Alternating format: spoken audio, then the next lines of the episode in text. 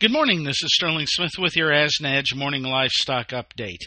April live cattle at 164.97 are down $1.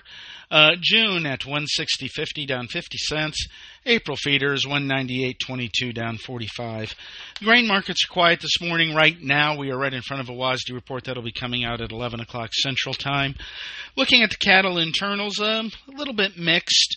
Showing choice cutouts at 287.93. That's down 227. We did make a new high for the move a couple of days ago, so seeing a little bit of a back off shouldn't surprise too much. Select, though, at 277.49 was up 102. Cash remains quiet at 165 to 167. Packer inventories are probably okay to maybe a little bit short, so they may be chasing some cattle.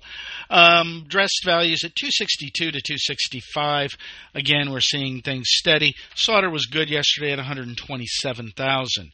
Moving on to the hogs, we are trading a little bit higher here. April hogs, 85.57, are up 78. May hogs at 93.25 are up 30. Carcass values seen at 85.02, down 31. Bellies 102.68, down just fractionally. Hams 87.28, up $1.55. Cash remains nice and firm, though. We're at 78.47, up 56. Lean hog index at 79.09 is up 18. Slaughter at 485,000. Chinese prices were seen at $1.02 a pound. That is down 3 cents. This is Sterling Smith from Rainy, Omaha, Nebraska, wishing everybody a great morning.